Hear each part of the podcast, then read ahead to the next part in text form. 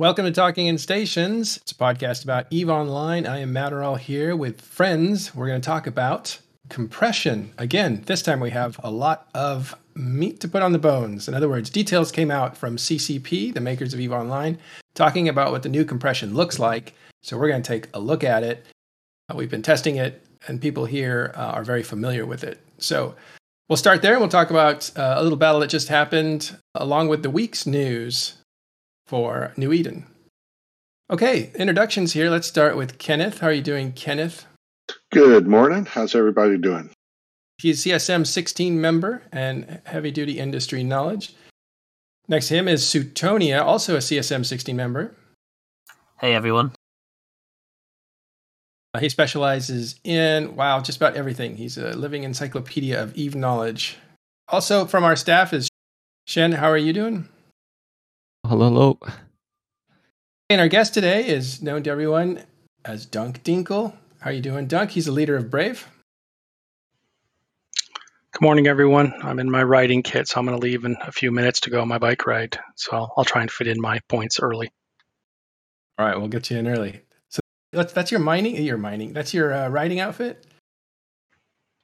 Yeah, it's just a standard cycling jersey. Oh, sporting. All right, Dunk. Uh, you wrote a blog that we're going to take a look at. Uh, some good uh, reading there to be done. Let's start with.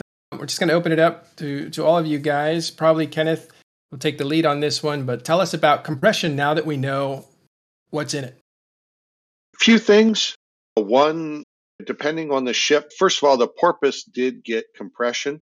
I know that was a, a lot of people were wondering about that, but it can only do asteroid ore which is everything but mercoxit. And we're going to talk about that more later. And also gas. There's a very small contingent of wormhole C1 and C13. I think that's how you say it. Uh, Frigg shattered wormholes that are upset that it didn't get ice compression. So for those three people out there, I'm sorry. But the major thing was gas compression, and it, and it did get that. The bonuses or boosts are also buffed slightly. I had said some things online I want to make sure that I'm clear on. The porpoise got orchid.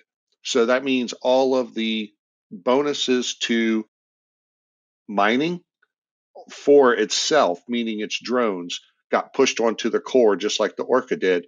But all of the boosts are the same pre patch as post patch. So that's the same. But when you run the core, you get an extra jump on top of that. They also applied the industrial command ship bonus to it too. So the the porpoise got a, a pretty healthy bump in, in boosts along the way if you run the core. But then you have the Orca and the Rorqual. They're pretty much the same, except for the Rorqual is the only one that can. Oh, I'm sorry. Uh, which one can't the orca do? Well, the orca can't do one of them, I think. But anyway, uh, the orca can do all of them now, right? It can do all of them, I think. Oh, okay. Sorry, confusing between V1 and V2. Anyway, uh, when they're running the module, though, anyone in fleet and the way the module's worked out, if the booster has max skills, if you can receive boosts from that ship, then you can also compress. So hulks, covetors, retrievers, all of that can compress now themselves and hulks were already really tight on jet can space. And with the jet can doubling and the ability to compress, that opened up a, a world for hulks that they've never seen before. So they won't have to stop or be in any type of danger of running out of space with that fix for sure. What do you guys think? Let's start with Dunk. Your thoughts on the compression part of the changes that are coming? Well, I, I wrote up, I did a bunch of testing on the test server. I'm, I'm a big believer in seeing it for myself rather than just reading the interwebs. So I spent time on the test server doing a bunch of stuff and jumping between systems to get all the pieces and stuff. And my TLDR is, in general, the new compression mechanic is good. It's a welcome change. It is a little different than compression we've had in the past there is some weirdness to it. I don't understand the specialness of Mercoxit, but there's I'm sure some reason for that. Their change that's going to break some spreadsheets is the ratio used to be you had 100 of an item and it became one compressed item. Now it's one to one. So 100 Veldspar becomes 100 compressed Veldspar. So the math is going to break some spreadsheets and the way people calculate things for a little bit, but that'll be sorted out. The UI is still pretty buggy. In some places, it's pretty alpha. I put some animated GIFs up on my uh, blog post to show you what I'm talking about. Some more work before release to make it up to the level we have already with OR reprocessing. In general, I think it's good. A controversial thing I put in my um, post is uh, if getting Rorquals out of mothballs is a true objective of CCP to get those things in in space and vulnerable to things, I recommend that you let them dock at Athanor. Athanors are by far the most dominant mining thing out there for the moons, not Tataras. So if you start to let uh, Rorquals dock there, you're going to have them become used a lot more. And once they're in space and being useful in any way, they have to have the Indy core engage, which means they're completely vulnerable for five minutes. So that'll be probably the most controversial thing about what I wrote up about this. But in general, it was really good to see CCP look at all the feedback from version one of compression, come up with a different concept, and move forward. Little tweaks are going to make it really great. Right now, when you have a command burst, you see that effect is on your ship as it stands now in the testing, the compressor, when activated, you don't know that it's been activated by someone in your fleet. So it'd be great if there was a symbol like the command bursts for the compressor enablement so you knew you could compress at that time. That'd be super helpful. But in general, it's good. I don't think there's going to be a ton of complaints about it. There'll be minor things people don't like, but in general, it's a great step forward as long as they're willing to tweak it as they see how it gets used over the next several months. Yeah, the one thing I just want the moon compression ratio is 100 to 1, which means if you have an, an average moon that is uh, for a month long pull, that's say 30 million cubic meters total, that's going to compress down to 300,000 and will fit in a single Rorqual once it's all compressed. Compression helps, but I think also you know, not everyone is just solo mining with a Rorqual. I think at least in smaller groups, you may have locust fleets go out or small mining gangs go out in which they're going to haul that ore back by themselves. So it's now much more feasible that you could mine for a couple hours, store all that compressed ore in your ship, and fly it back to your your staging system. So I think it's um, not just a boost to Rorquals. This compression is going to mean that procurers and ventures have more ability to carry back with him on, a, on even a solo mining trip than previous. But the other part of that is those procurers carrying all that will be quite expensive if they explode if they have moon ore in there compressed at 100 to 1 especially if they're doing 32 or 64 they, that will be quite a tasty yeah, abs- yeah, a- absolutely. But I think this goes to CCP's idea about risk and reward. If you want to have an easier logistics, you're going to take on a little additional risk. Just like the gas compression, you don't have to compress your gas to use it. But if you decide to compress it, you're going to take a little loss to get the easier transfer. So I think it goes in mind with they're creating a situation where the players have choice. They're not forced into one thing or the other if they take the choice to make logistics easier, they're increasing their possible loss, which I think is the direction they're wanting to head to make player choice be be key to what this is. Oh, I meant that as a good thing for sure. I, I didn't mean it to to make it sound negative. That's that's a, a very good thing because people will be risking more, but you'll be able to move large amounts of moon goo that way. Yeah, absolutely. I think it's it's overall it's a great win, but I think I have the average player in mind who's probably not uh, sitting on a bunch of Rorquals. They're sitting on some procurers, maybe some covetors, and they're going to find this helpful to them as well. It's not just helpful for the top tier high skill point players. Pretty much everyone in the game who's in a group that can organize some sort of compressor boosts is going to benefit from this. Shen, you were somebody that was heavy into industry, oh, about a year ago when we first met. And I'm wondering, you were very dissatisfied with the direction of shortages and that sort of stuff, um, mining becoming more scarce and less. I, want, I don't want to say less profitable, but just less frequent. What do you feel about the compression changes? Have you looked into them? Yeah, I feel like mostly in, in is really good. I think the direction they're going is at least making life much easier for a lot of miners, uh, especially for example moon mining with a Rorqual hot drop, where you can let's say if you undock from the Fortizar, there's a wide variety of range of Athanors of moons that you can jump to, and then go from there. And at the, at the end of the day, when you're done, you can just jump back altogether. Uh, what it used to be is like you put the uh, exhumers in inside the Rorqual and you have to take a shuttle all the way to that system. I think once you can do it all together, it saves a lot of time and a lot of like wasted energy. I would say. And one thing I, uh, I think I really like is the decompression of gas instead of compression of gas where you have the option of compress it first, and that's with no loss. But then you can find an Athanor, let's say your alliance owns, and it can be only one of them, and then you can go to that station and then decompress it instead of uh, going, let's say, for the uh, a lot of the moon ore beforehand, where compressing them is without this patch would be just refining them. And refine them in let's say an Athanor is not most efficient. And and that's what i don't like. And then what's the most let's say the most efficient way of doing it is go to a, tatara but that's not always available. And i think when it comes to gas this time is a different way where you're compressing it with no loss but you're decompressing it in a central station and you can get the most out of it use cases, Nick, you're different. You're more of a high sec miner. Truthfully, digging it. The potential, like in my case, it's an orca sitting out there and it's already not moving because it's supporting the fleet. So if I have to pop an extra module on to let everybody compress and not have to toss in every two cycles from the Hulk into the Orca, this is going to put us on the field a lot longer. And that's not a bad thing at all. Oh, that's interesting.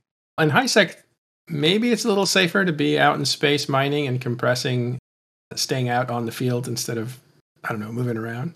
As long as you're not stupid. Okay, let me take that back. As long as you're still careful and watching your system and not taking, it's a calculated risk. Now, granted, in HiSec, the risks are considerably less. So I'm looking forward to it. I've got a couple of folks we're already plotting our first uh, trial runs with it when it comes live. The one thing though, the compressor modules cheap fitting wise either. You may have to make uh, a few extra sacrifices that you weren't used to making before. So, Tony, what do you think of the compression changes in general? Are you familiar? Yeah, I'm not as big on mining and industry as like Dunk and Kenneth are, like, and even Nick probably. But uh, I'm super excited for them based on what I used to do.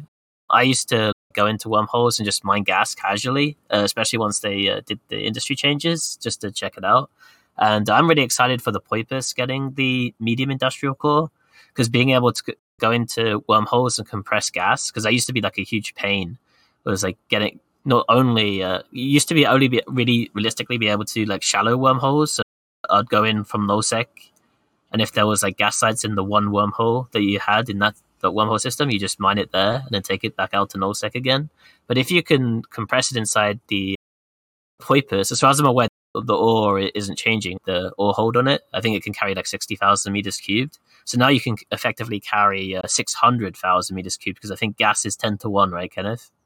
Correct yeah, so you can definitely do a, a bigger expedition into wormhole space now, which I'm pretty excited for, or into the uh, gas mining constellations.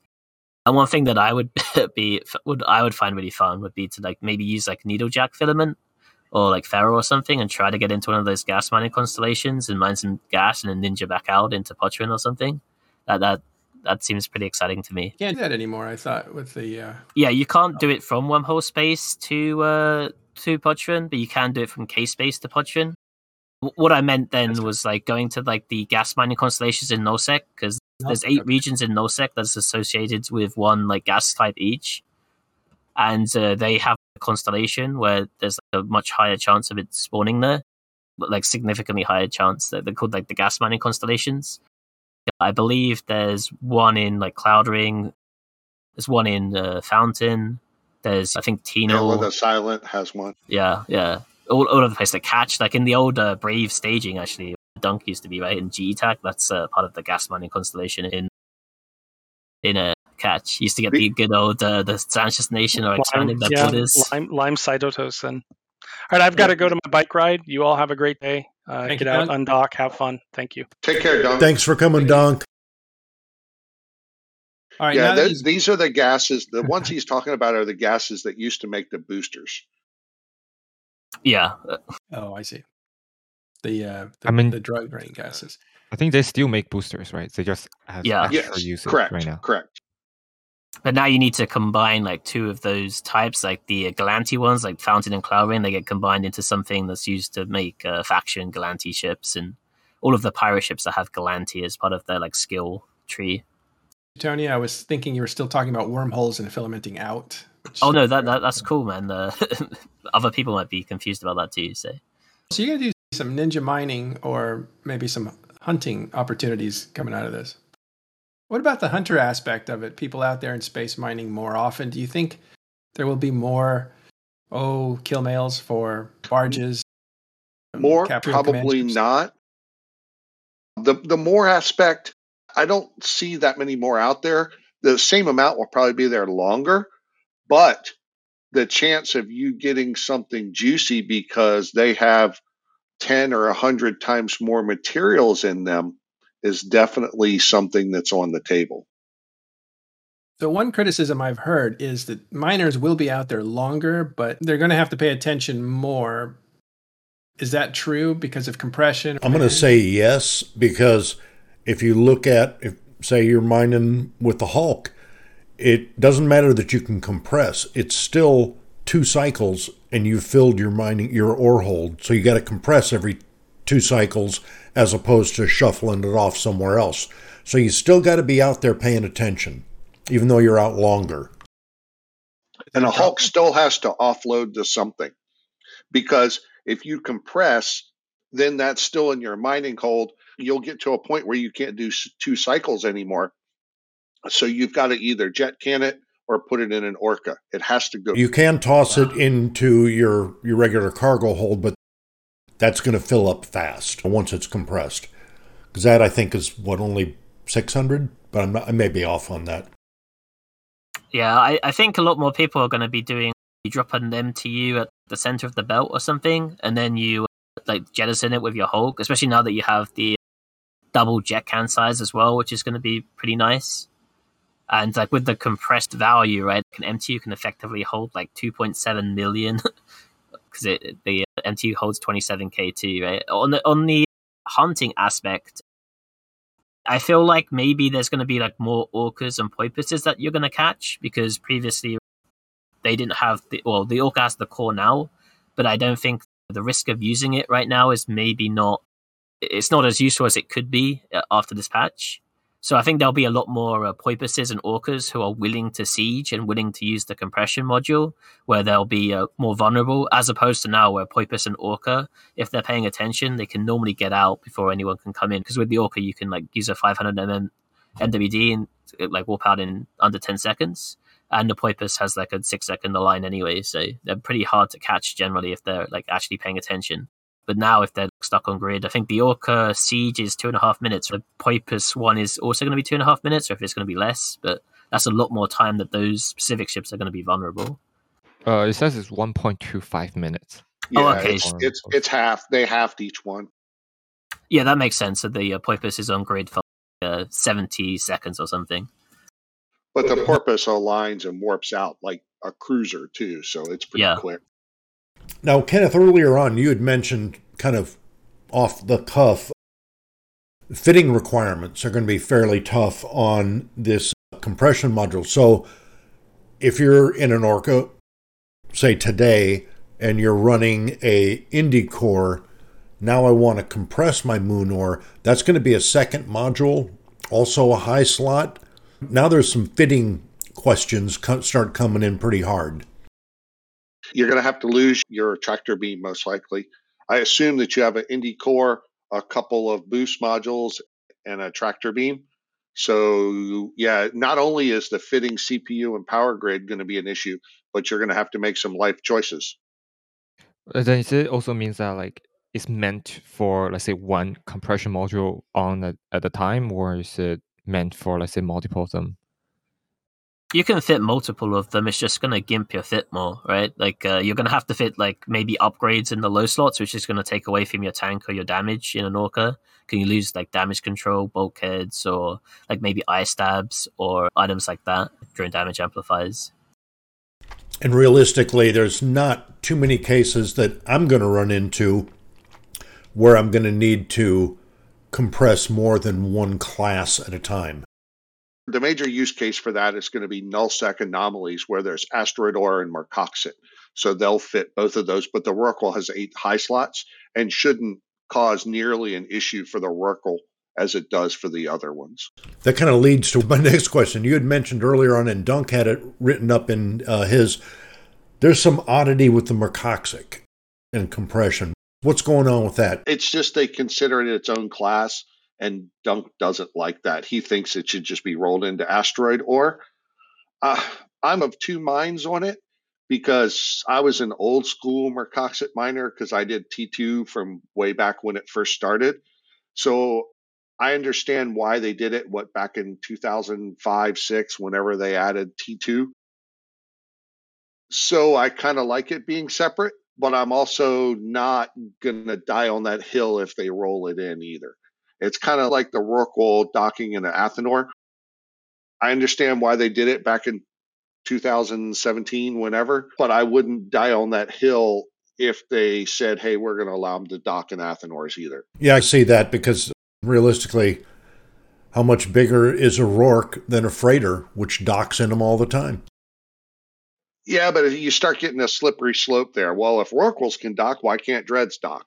It's because that's freighters and jump freighters are still tweeners. You don't need the capital ship skill for them, but you do need the capital ship skill for a Rorqual. And then if they can dock into Athanor, why can't they dock into Astrahus? Why can't I dock my Dread into Astrahus? It's just you start going down that slope. I think it probably incentivizes groups to pr- put out bigger, more expensive structures to get the benefits of that. Correct. Yeah. And one one thing from one thing from chat here, I want to a uh, CCP Swift answered it, but when on Sisi right now, it's goofy because I assume it's just Sisi. I have not asked, so I don't know for sure. But when the patch actually does happen, there won't be any compressed ore from today. All that is being completely deprecated. The new compressed ores have different type IDs. They're different things in the database. Selling it before, selling it after should be exactly the same, other than if you have it on the market, it will probably come off the market and you'll have to relist it. But the new compression is just one for one. So whatever you got for a hundred of uncompressed ore, you get for a hundred compressed ore. It's the same. So there won't be any mix match numbers other than ice isn't changing because it's one to one, it was already that way anyway. So just the way that works was different from the get go. But now, if you had five units of, of compressed Veldspar pre patch on patch day, when you log back in, you would have 500 units, but it would refine for the same amount. I have a question back to the fitting thing. Is it possible to, let's say, do a refit while in the core mode or not? The core does not give you any timer other than it breaks tether. So you can still refit as far as I know. But if you run boosts, then the boosts give you a timer. Just if you were in a claymore or, or a boosting ship in a fleet, you can't jump gate, uh, you can't tether, all that kind of stuff goes along with being the booster Rorqual. Yeah, I was thinking, let's say I can put down mobile depot beside a worker, and then whenever, let's say, a suicide gang comes, I can uh, swap my fit to a, let's say, more tanky fit that maybe don't have the uh, compression module on. All right. I like to deal with the big takeaways, normally uh, the, the sweeping impressions. And so, where do you put this reality of compression compared to what we thought was going to happen, say, even last week or all the way back to December? Do you think players like these changes? I've only heard one negative feedback, and that was from a guy that you could basically he could log in and shows up with 10 billion ISK worth of compressed ore in his item hanger, and he would still be mad about something. So, short of that, I, I think it's very positive. I think the fleet compression took a lot of people by surprise. They leaked it a little bit early with the skill books being part of Guardians Gala. So people saw the skill book descriptions on Hoboleaks, and it took them about 14 nanoseconds to figure that shit out. So they knew hey, it was coming. Were you saying they were running out of Reynolds wrap tinfoil about that? Yeah, because the the tinfoil thing on that is a lot of people thought that everyone in the fleet would have to have the skill book and but they were running rampant. They had figured it out, but I couldn't tell them, "Hey, you figured it out." They just yeah, they were yeah, they were off the deep end on some things. But at the end of the day, this is the compression that everybody wanted. This is the compression that everybody expected. And on top of that, it was the fleet compression is something no one had really even thought about. And there's no one that I know that is upset with that. The jet can thing, uh, toot toot, that was a hundred percent me pushing for it. Now the rest of the CSM did jump on and also help push for it. And that's one of the reasons that got pushed through. And I'm pretty happy that got done. Yeah. Ex- explain that a little bit. The jet can used to come out at yeah, twenty-seven thousand five hundred cubic meters. Now it's going to be fifty-five thousand cubic meters. The problem was, if you do the math, it can only jet can one every three minutes. So that works out to 153 meters cubed per second, and you would basically fill it up. While a Hulk maxed out with ready to go is about 143 cubic meters per second. So you were almost up on the limit with a Hulk maxed out of running out of jet can. So you only had about an 8 to 20 second window there to rejet can and not turn off your lasers. And if you were a little bit late on one, you didn't get that time back. That would be, say, you mine for an hour, you had that window which kept lowering and lowering until basically you ran out and it would turn your lasers off. You'd have to wait a little bit, then jet can, then you could start mining again. Anyway, they doubled it now, and it should uh, alleviate any of that along with the compression from the fleet now it really shouldn't be an issue. This kind of gets complicated because a jet can is basically anything you eject from your cargo. And it's an instant space of 55,000 cubic meters. And it used to be that miners would put down more permanent storage out there in order to put their mining products in it and then somebody else could just haul it and stuff like that. So was this really necessary in order to improve the and facilitate the mining that was growing inside? As far as the jet can thing, that's some of it. The other things, the industrial ships over time have gotten bigger and bigger. And so the 27.5 was just an arbitrarily number picked back in 2003. And we yeah. just updated it for the times.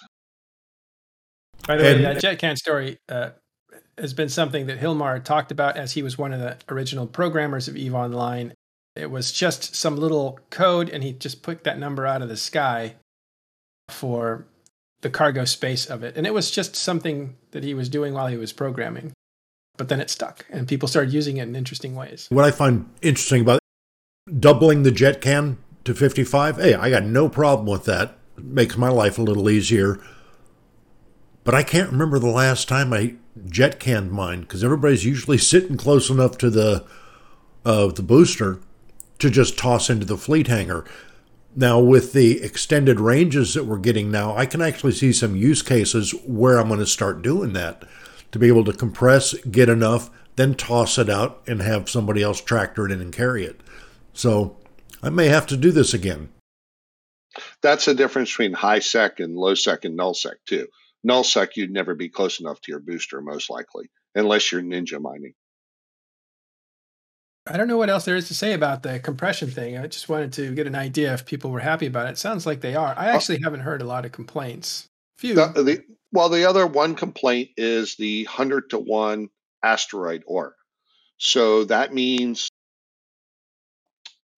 Veldspar, Scordite, and I think it's Pyro. Three of them get smaller. Mercoxit gets like a billion times bigger, like 300 or 30,000 times bigger, or something like that. And all the stuff in the middle kind of gets a little bit bigger now. But the amount of ore that you're using goes down quite a bit because of the industry changes, especially if you're building capitals. The amount of ore that you use to build capitals is much less. And it, it is what it is. It's probably the only negative with this patch, but it's also much easier to understand because you know how much the ore is and it's just 100 to 1.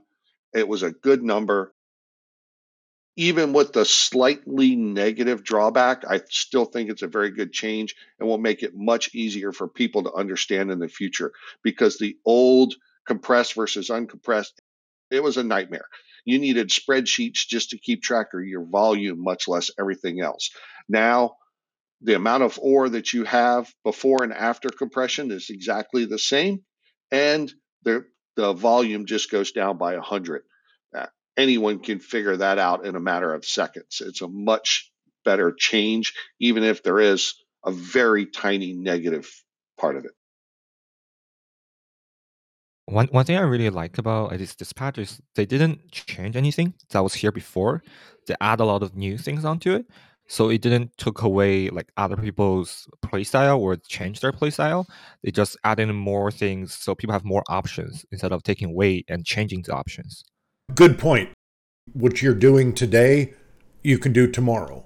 And this change won't affect a, a play style that doesn't bother or even care about compression. One thing for what Suitonia was talking about earlier, and, and I pushed for this hard the porpoise in gas mining. I don't know if you know this, but the porpoise ore hold or mining hold is 50,000 cubic meters. It's the same exact size as the fleet hangar on a DST.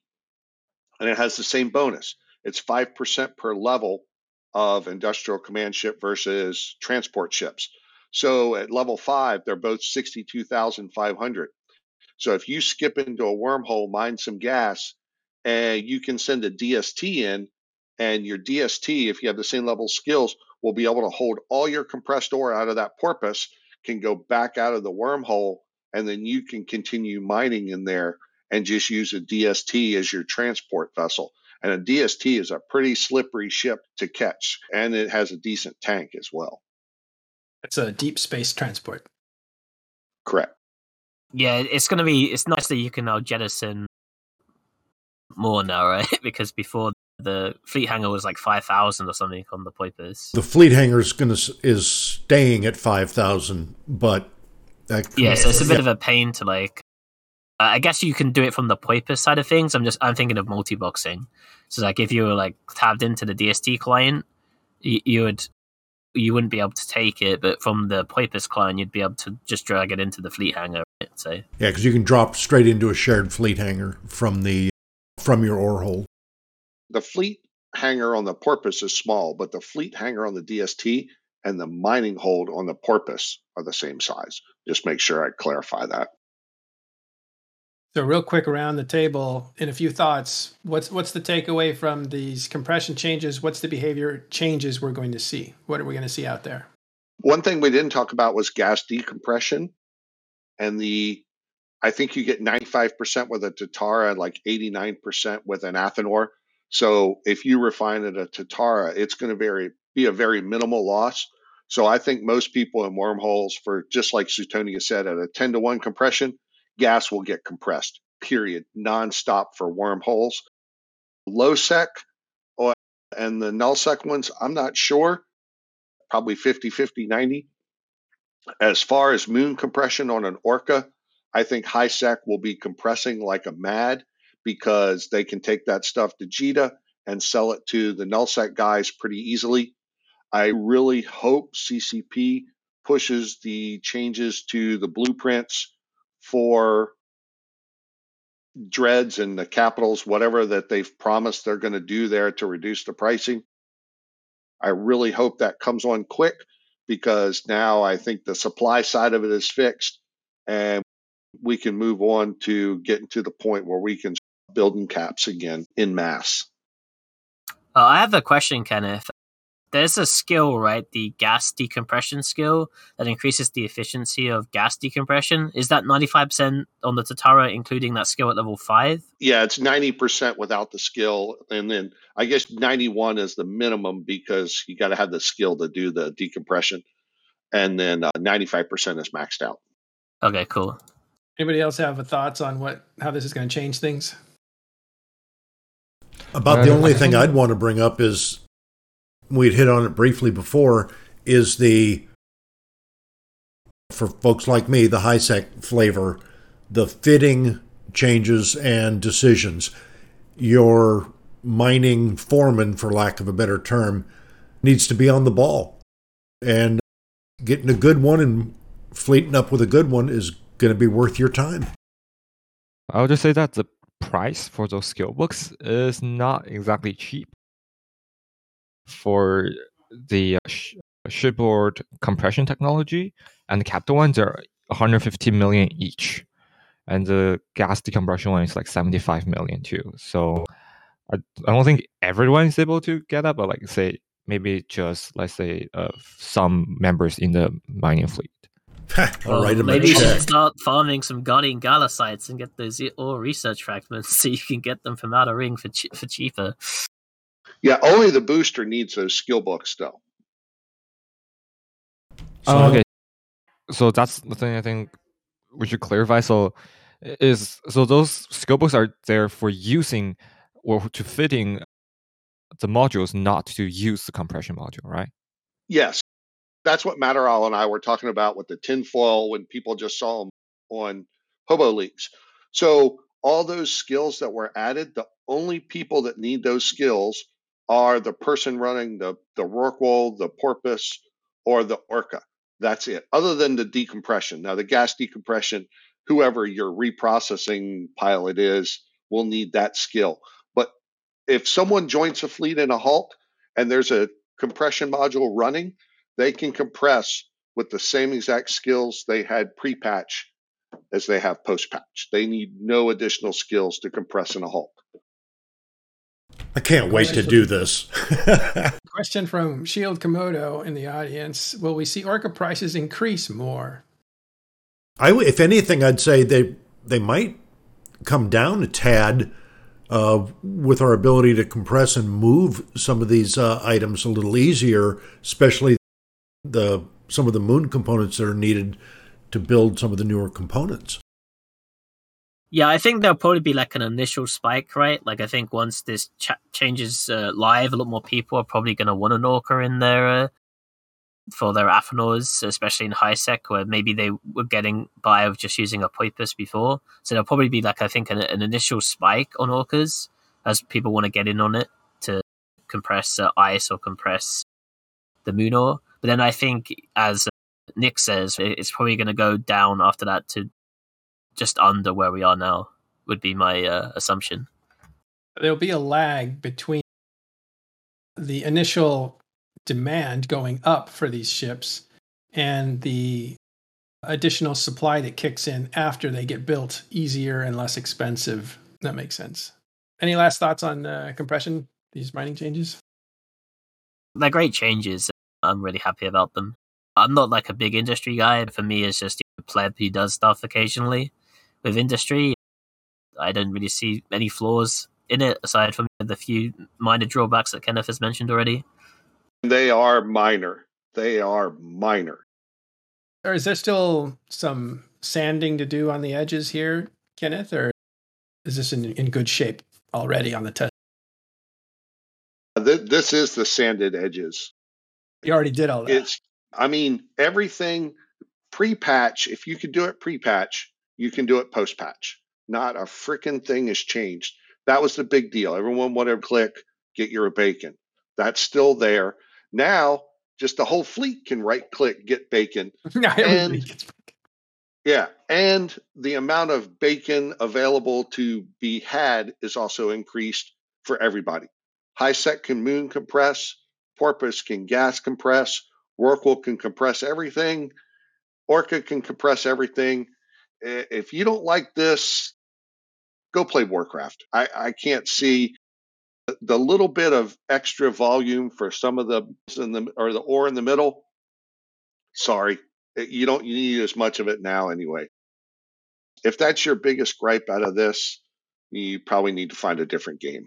That's a lot of bacon. You guys are going to overconsume. One thing that I noticed, and then we'll move on to something else, was it seemed like initially the compression was working like ammo, and now it seems to be working like boosting. So, did they change what system it was going to use underneath? Yeah, I can't get into that too much because I don't know. I didn't really ask, but mm-hmm. yeah, it's definitely compression now. Fleet compression acts just like boost, and it has the same exact range at max skills. And I've talked to, God, what's the CCP name? Par- Paradox. I'm, I'm pretty sure it's Paradox Yeah. about getting a little symbol like Dunk talked about, and that would be super nice. May not make it in the first patch. I, I may have to bug the crap out of him for a couple months, but hopefully it'll get there. Well, make sure you Yeah. bug them before you're still in term. We've seen this before where uh, when they were going to make a change on freighters, they were going to do it in the rig area. And they ended up changing their mind and moving it to low slots. You can move faster in a freighter, or you can carry more in a freighter, or you can be tankier in a freighter, uh, or a combination of the three. So it's interesting to see what mechanic they use in order to develop the concept and it, what's interesting about it is you can see that they can use more than one mechanic structure in order to build the concept out. Do you remember the uh, small tractor beam uh, ginger magician rage thing? If, if I don't remember that. Oh, there was a guy called so in the in a patch i think ccp originally set the mobile tractor unit bpo like a little too low Mhm. and uh, they were going to update it to 15 million isk for the bpo which would be 10 times the cost to build the module and so this guy bought like a thousand of them or something a thousand of these bpos and then ccp just reverted it and, and it was only 40 mil but i guess at the time that was probably like you know maybe worth half a billion in today's money Oh, that So- poor guy. They gave him his money back. i don't know if they gave his money back i don't think they did Oh, that would suck. Well, I told people, oh and it's his fault right that's the thing. If you're speculating on early changes and you get out in front of something and it changes behind you, you're out on a limb. That happened to me. I bought a bunch of wreckage to turn it into rigs for freighters. I bought everybody out. I bought everything because I knew that was going to be eternal. That's like rice or beans. This is something that was going to be used by people over a long period of time. And then they said, no, we'll move it over to low slots. And so I was left with all this salvage that couldn't do anything with. Or I, st- I think I still have it. But yeah, it happens. If you get out in front of something and it changes behind you, you're out on a limb. You need to be in US Congress to get the good changes, right? Before they happen. yeah, exactly. Let's move on to something that's like super interesting, a little surprising, but very welcome, it looks like, and that is the battleship changes that have hit. They've been announced. Tell us what they look like, Suitonia. Sure. So uh, there's two main changes here. I guess one of them's a little more minor. So the first change is uh, micro jump drives are just having their fitting costs reduced quite a bit. So they'll be easier to fit. The idea here is you just give battleships a bit more mobility, especially with uh, like fleet fits as well. It'll be easier to strap one on so they can, you know, get out of bad situations. Because right now, obviously, the biggest penalty of using battleships is getting waterboarded and stuck in a place and just killed. So maybe that'll help out a little. The second change, and this is like probably the biggest change, of course, is all battleships are getting a roll bonus, or all battleships with the exception to the Praxis, because that's special, and also We're, uh, CCP is a little worried about it. At least small gangs are going to be happy about that. But they're getting a roll bonus that increases the armor HP they get from armor plates by 50%, and a bonus that gives them 100% benefit to shield extenders that are fitted to them.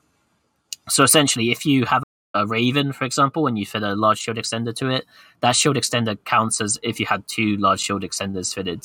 And for for armor, it'd be one to one and a half. So a big HP buff, and it's going to increase the EHP of battleships quite a lot. The net result, uh, gameplay wise, what are they trying to do here? Oh, they're trying to make battleships more powerful.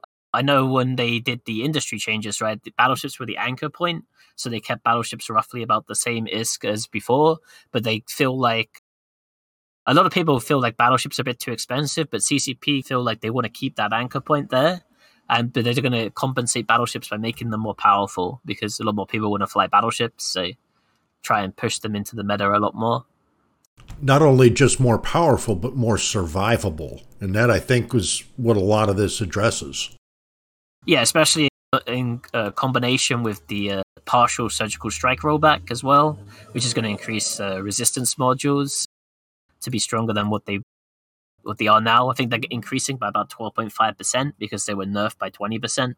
So the math is a little funky, right? Because you have to buff them by twelve point five percent to get it back to the original minus twenty percent, or if they minus ten percent. The other thing is the battleship prices are pretty close to where they used to be pre dev blog. I'm not saying they're exactly there, but they're pretty daggum close. You're talking about the production dev blog that happened last April. April. Yeah. They've gone back up now because of speculators Oh for yeah, this it's a bad change. time to look at.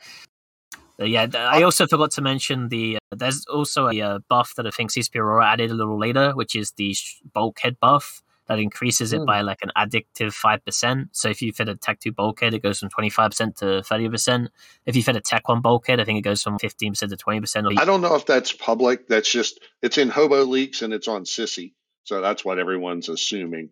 But Oh, I don't think I think CCP they, I think they mentioned it on Pando's FC chat too. Ah, okay, fair But enough. I, I was listening to that at work, so I was like half, uh, like half paying attention. So I don't know like hundred percent like what was said word for word. Just I think they put it up. So Let's just go with Hobo Leaks. What's in there and what's the net result of that? Is that just more tank? But yeah, it just makes structure tanking uh, because like with uh, armor plates and shield extenders becoming uh, more powerful, there's basically no reason to ever structure tank. There already it already was like kind of niche anyway, so they're just buffing it to make it like stay somewhat relevant, mostly for like solo PvP meme fits, whole tank Megathrons or whatever. the biggest thing is they did not buff the module. It's a bonus on the battleship hull, so it won't affect cruisers or freighters. Praxis. When they left the battleship out, didn't they? Yeah, because uh, the Praxis is the one ship that would be like really frustrating to deal with, at least in terms of small gang. I think it's like one that they complain about a lot because you can fit like a Praxis as a structure tank that has MWD, MJD, grappler, web, point, scram, and injector. And like people with like a bunch of heavy neuts, and they like like a lot of small gangers complain about the the Praxis. So I guess that's probably why they did it. Also, it's a special edition ship. Kind of thinking about it, saying like, why would you put a blanket? This works for all races of battleship, including faction, including T2, except this one battleship. But you remind me, it was a, a special edition battleship. It's also got a different role in the game meta in general, doesn't it? It's more like an everything ship. It does everything. Yeah, uh, not it- not any one thing really well. yeah. they At also least give them away. Yeah, they get they give away for free once a, a year, and also they're pretty prevalent in wormholes for two main reasons. First of all, Praxis is like a pretty decent farming ship. Uh, you can farm like a C three in a Praxis, and it's like pretty cheap for the investment, right? The three hundred mil Praxis can make over hundred mil an hour in a C three, even on kind of a bad character. So a lot of wormholers use it for that, and also there's a as one of the the yearly giveaways when they do the Eve anniversary. There's a Praxis crate with a skin in it, and it only takes four meters cubed. So you can fit load up like twenty of them into an interceptor, or you can load up like literally hundreds of them into like blockade runners. And as part of the wormhole meta because you can just load 20 of them into an interceptor. They're really good for uh, like home defense or for evictions because you can literally get tons of them into just an interceptor. So it's very easy to bring them in to wormholes. Can't they also be Logi? They don't have a bonus for it, but they have seven high slots. They have seven mid, seven lows. Very flexible ship, so you definitely can fit Logi on them. I think it's also really good event ships for, let's say, a Guardians Gala and for other events. It's, for me, it's like a another version of the rattlesnake where you can put say missiles and drones two of the best things for pve and the missiles can be really versatile with like shield tanks and all, all, kinds of stuff like that. And with all those changes to the armor plates and the shield extenders they're all passive tanks and they're all ehp buffs. So it doesn't really change gameplay for at least for events where people using the Praxis for events because they're always rep fit instead of ehp fit you bring up a good point. We've talked about this on day one. As soon as these changes came out, I was asking uh, experts like Fonsui. He said that one of the concerns was that this is all good for PvP. You get to stay on the field longer. You don't get blown away and out of the fight. So you can stay longer, fight longer, etc. And that's good for PvP. But it makes PvE ridiculous. And then later I found out these changes are mostly for armor tanking and, or what do you call it? Buffer tanking. Buffer tanking. Although. I think I think where Fonsui's concerns come in is to the like surgical strike revision because getting like an extra twelve point five percent strength on resistance modules is actually way more powerful than what it sounds like on paper because of like how resists work. Effectively, it's going to make like ships tank like thirteen to fourteen percent more. So uh, it's going to decrease the difficulty of PVE and things like high end abyss because you're just going to tank 13, 13 to forty percent more per module or whatever a lot of these changes seem to be for buffer tanking for PvP, except in the case of the rattlesnake, uh, which has a really good passive shield. Yeah, I think that's like for solo plays at least. That's one thing. The good thing about passive tanking rattlesnakes is, at least in high sec, it's hard to suicide gank when you have loads of EHP and loads of regens at least compared to let's say self-repping, let's say shoe booster one, it's much easier to gank that one than the extender ones. And yeah. also another one that I really think about that will utilize this buff is like something Ren is doing, Sunshine Incursions, where they're using EHP or buffer tanked Marauders for, for a lot of the content. And they're using, let's say, just one cycle their Bastion mod and and basically trying to survive that one round and get repped from I think Nestors or other ships as their logis. So maybe Ren can talk about this more when he gets on. Like I think he's this is really good for him. There's more survivability for a lot of the battleships that's involved in essential incursions. Yeah, and for Potrin too, people tend to run them in like buffer tank paladins and such. So or buffer tank nightmares and things. yeah, it's going to be a, a big buff, especially to Battleship PVE, Battleship Shield PVE mostly, but also people who are like fitting like armor plates and stuff on on like paladins. You just reminded me some very generous player out there who remains uh, anonymous by choice has given us four marauders to give out one for each race. I don't know how to give things out, so we got to figure that out and then next Sunday, or for our anniversary show because we're gonna do six years pretty soon. We'll give out. They should do the the marble giveaways. The what? use the uh, marble giveaway thing. Oh, where you pick up the the number. Uh, oh no, there's like a game on Steam that you can use called uh, oh. uh, Marble Marbles on on Steam.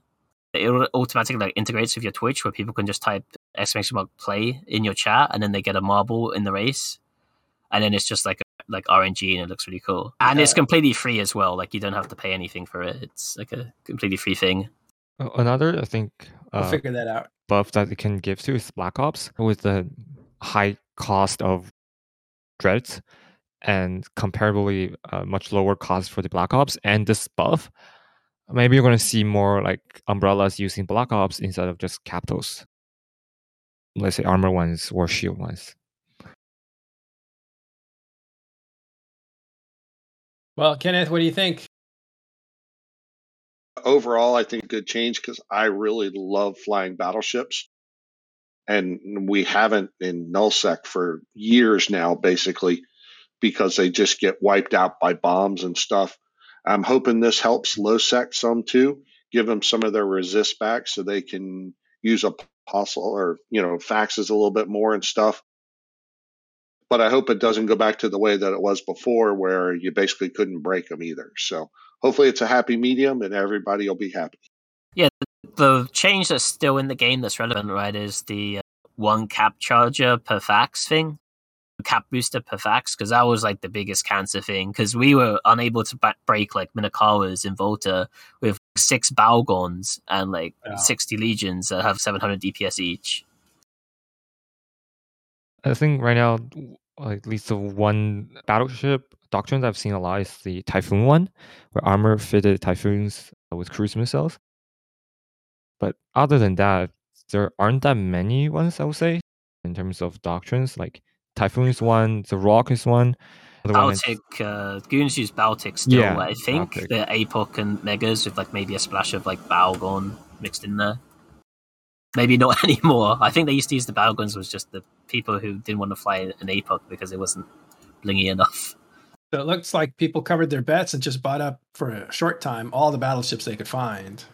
Yeah, the uh, the Abaddon in particular is insanely nasty. I've seen uh, like a 700 KEHP fit with two heat sinks. Abaddon is, at least from what I've seen, is like 1400 artillery platform. It's not actually like an energy one, right? It just cannot sustain that much energy cost or capacity cost. Not at all. You need to see the Abyssal Road rattlesnakes with claymore links in C6 pulses in wormhole space. And like all kinds of implants. Uh, what's it called? The uh... Nirvana, yeah. Nirvana, yes, yeah.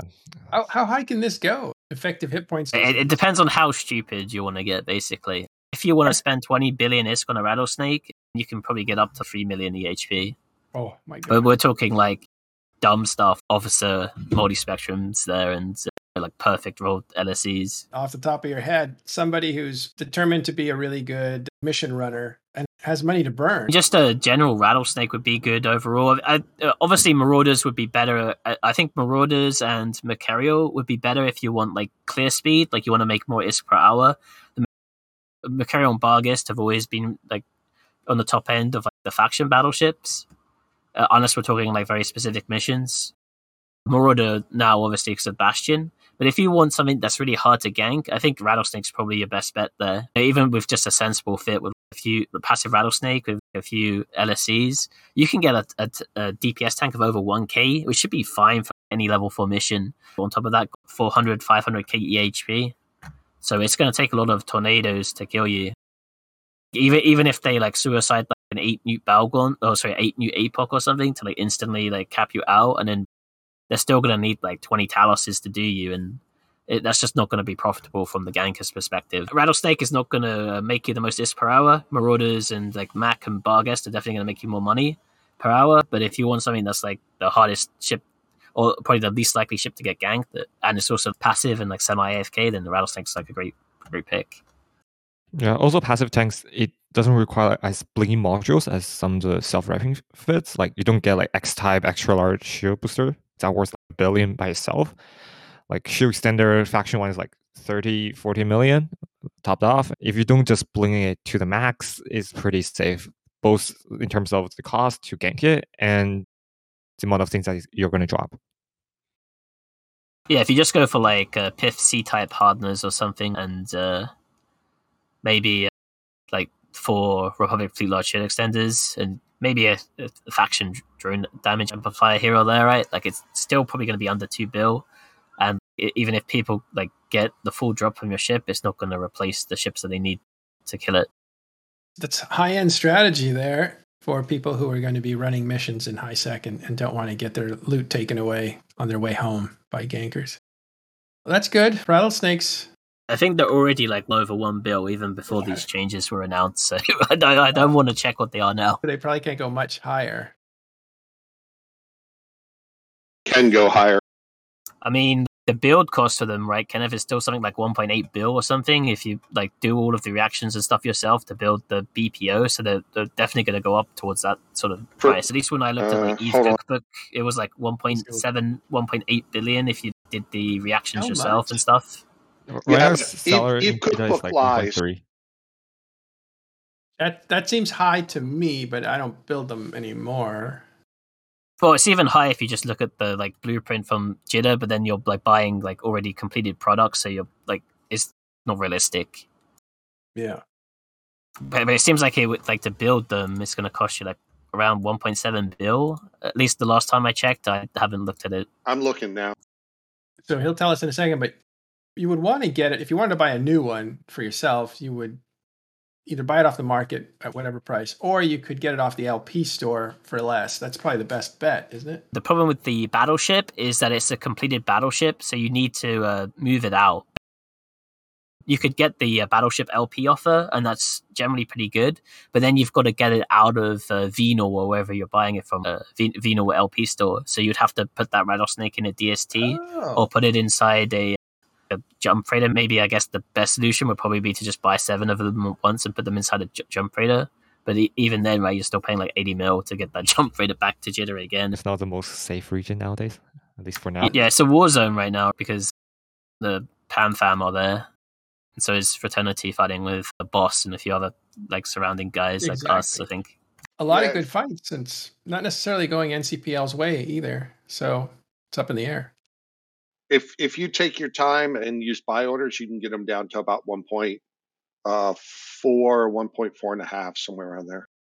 Oh yeah, that's what's just uh, just over where they are now. I see that at 1.3 bill in Jita right now. So I'd be careful though, right? Because with gas compression, it's also possible that the it's going to be easier to move gas around, and maybe gas prices will fall.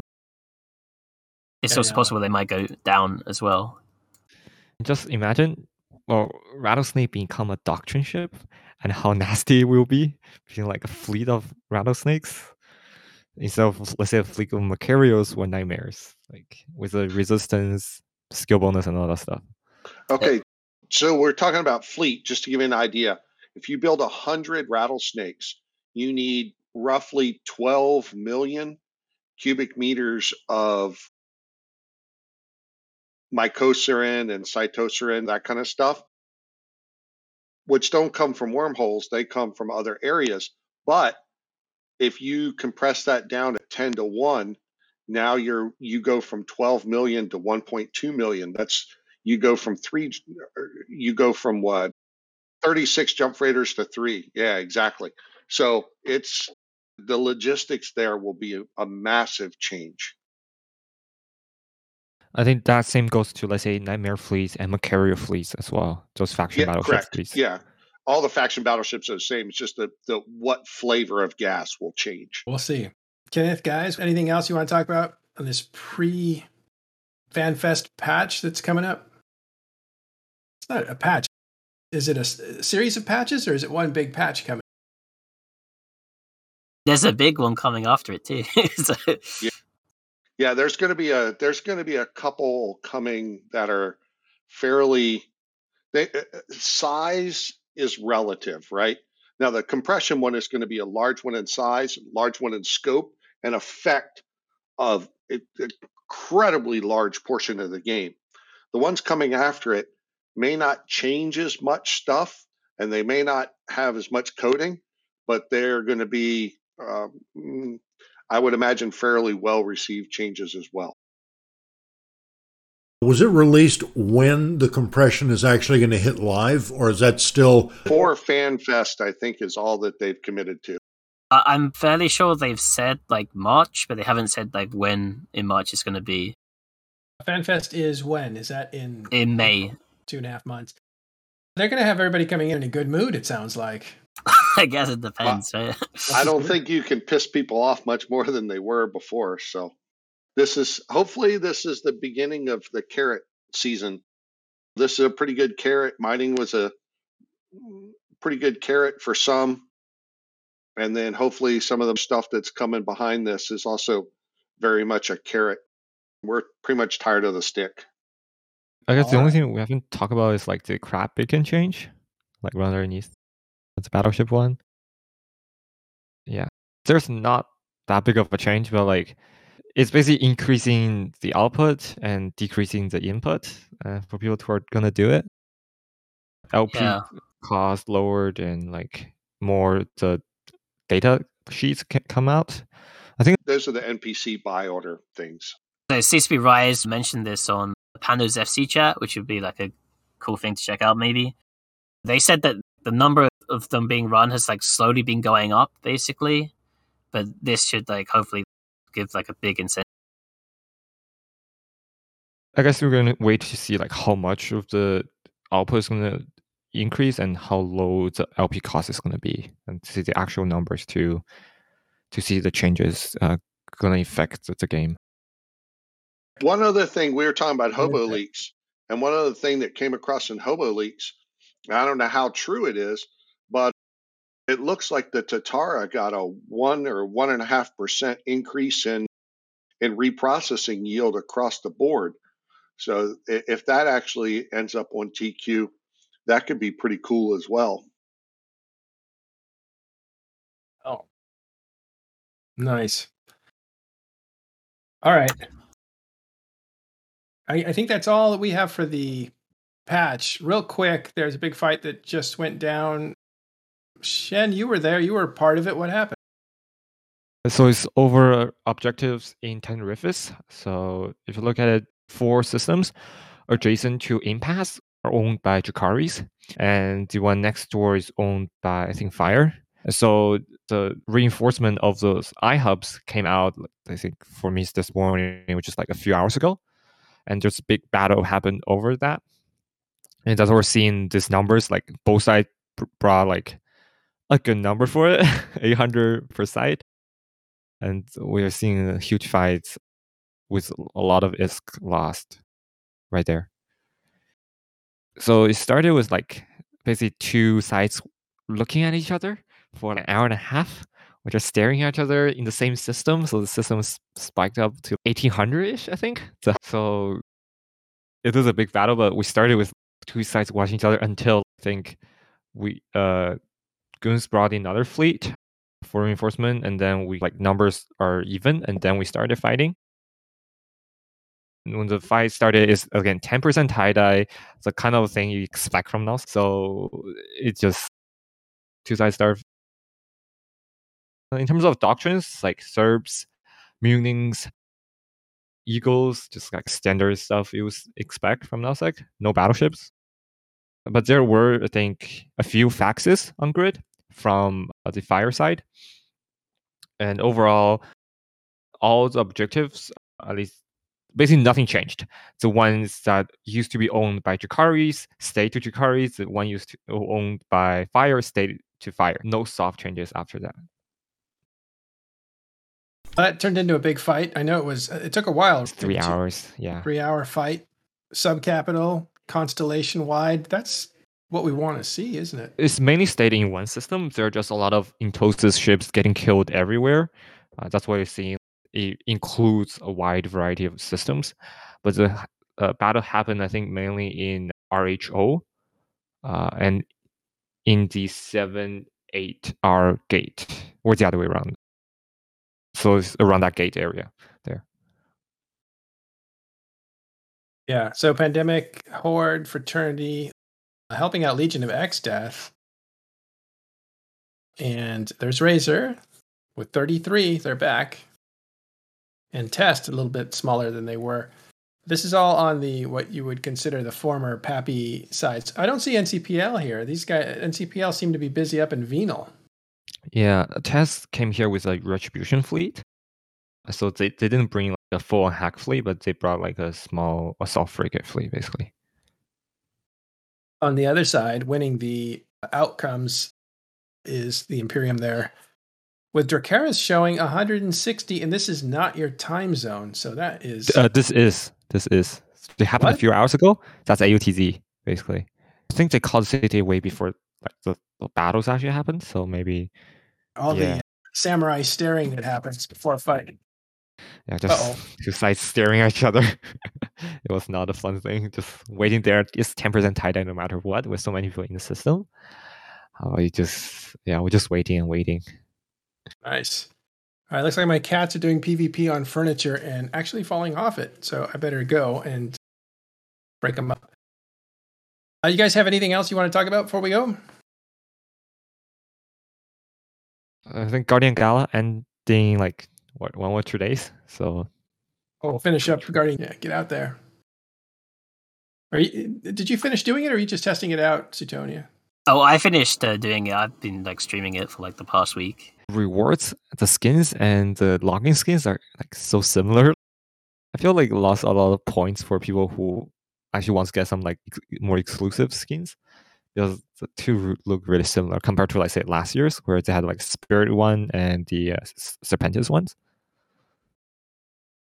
Yeah, you can still get those as drops though. I'd say. But I, I agree though. Like the uh, the red force, blue force ones are like a little. Uh, they're not like the, uh, the the top tier skins. It, it's weird how they mirrored it too. So for example, you they're like for the apprenticeships, you get I think blue force for logging into the game, and then you get the red force version of them for completing the uh, reward track and it's the opposite for the Machariel one, where you get like the red force ones for logging in, and then the blue force ones in the in the reward track. But uh, they're, they're pretty good though, as far as like free skins go. I'm not. Yeah, gonna, I'm, yeah. I'm never. I'm not going to complain about free skins. I, I think the real treasure of this time period, though, is those Eros blossoms. Again, those are my particular favorites, but those are on sale now, and they go on sale like every two or three years, right? I think they sell them around Valentine's Day, or maybe I'm thinking of the other uh, skin line. Heart Surge is Yeah, Heart Surges Valentine's. I, I think they have been associated with the Guardian Gala for a while, but I'm not sure if did they not sell them last year. They, I think they sell like every three years or two years at least, because they get expensive.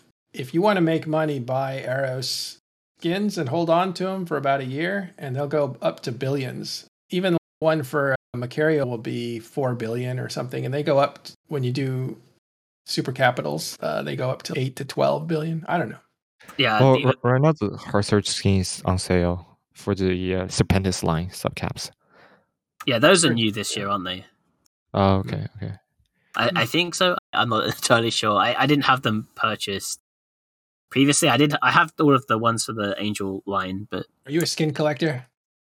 uh, not really. I don't go out of my way to buy skins except for the Kestrel. Mate. I want to get uh, every skin for the Kestrel. I'm disappointed that CCP hasn't released the Scope Syndication Kestrel yet. Like CCP Swift's gonna troll me, and that's gonna be like the one from November. So I have to wait the whole year until until I get that skin. should have a Saturnia skin because for some reason skins if skins are named after players or designed for players that doesn't bother me at all whereas if a module is named after a player that really irritates me for some reason So it would be really to- cool if they did the competition or something where the winner gets to, like some design input on the skin or something. For the proving grounds, there's that guy called Jarolska Fawn who's like always at the top because he like plays it like 24 7 and he's also like really skilled and like tryhards it a lot. It would be cool if like, I don't know if he won like if he makes a, a fawn skin and it's like a green and like vine kind of themed s- skin or something. You know, something like that would be really cool. That way, it's not like directly naming the player, but you can like infer it. yeah that's how they do it that's how they named the drone regions that was named after alliances that won competition the Savwans or the Entosis, uh, also named after groups but not directly after them But yeah, the uh, Entosis links when they, I think they had that on a test server. I'm not sure if it was Sisi or if it was Yeah. a specific server. It was duality. Oh yeah, yeah. So I think the four people who like it took part in it the most, or took the most nodes, or held the most, or something. yeah Uh, they all got their own like Entosis links. I think that there was like there's a like a Nora one, there's an affirmative one, a Spectre Fleet one, and a Pandemic Legion one. I think they fought in Providence. Whoever could control Providence, I think, was the competitive region. Yep. And and the four top Sov holders by the end of it. Yeah, I Mhm. think players submitted names to them, and then CCP like maybe adjusted them a little bit because some of the ones that players submitted were like really cringy. if I remember quickly. Yeah. I mean, the only Alright. like modules or drones actually I remember is like the Dunk salvage one, the faction salvage drones. Yeah. That's after named after Dunk. I don't I remember wasn't any I was- others. I wasn't upset at that one because of what Suitonia said. It would be Yeah, the uh, you can do the bad mana thing, right? Where you you you put one dunk drone inside your ship, and then when you kill someone, you then just like constantly scoop and unscoop your dunk drone to tell them that you- you've dunked them. It's like good bad mana strategy. Yeah, maybe they'll have the Kenneth Feld gas mining drone after I am no longer CSM. It can only be used on feldspar, though. It's always full uh, of hot air. If it would have a giant beard. Just yeah. Never seen a module with a beard except that Feldspar one. you guys have good names for like having a module named after you, though, right? Because you could just have like a Feld module, and it would be fitting and natural. A dunk module, whereas like I just have like, some weird, I don't know, like bizarre name that I made. I just put. I, I normally played with a name called Suit, but then I put Anya on the end to make it like a female character, and so like, it doesn't make any sense to have that as like a, a module. So your real name is Suit?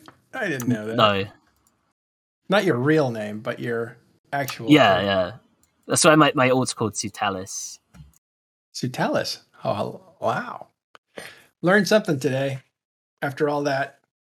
Anything else you guys wanted to talk about? Or are we done? Uh, there's some new NPE stuff on. I'm not sure if it's actually on Sisi and playable, but uh, that's coming. That's interesting, I guess.